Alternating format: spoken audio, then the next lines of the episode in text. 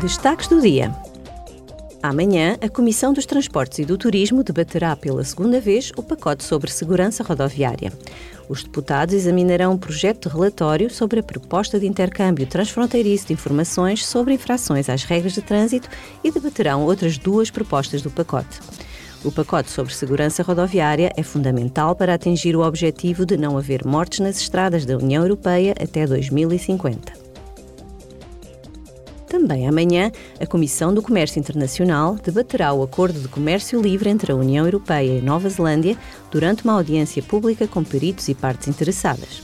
Há um ano, a ex-primeira-ministra da Nova Zelândia, Jacinda Ardern, e a presidente da Comissão, Ursula von der Leyen, anunciaram um compromisso sobre o acordo. No entanto, é necessário o consentimento do Parlamento para que o acordo possa entrar em vigor. Amanhã é o Dia das Micro, Pequenas e Médias Empresas. Ao assinalar este dia, a Assembleia Geral das Nações Unidas pretende sensibilizar o público sobre a contribuição das micro, pequenas e médias empresas para o desenvolvimento sustentável e a economia global. Estas empresas representam mais de 99% das empresas da União Europeia e são a espinha dorsal da sua economia.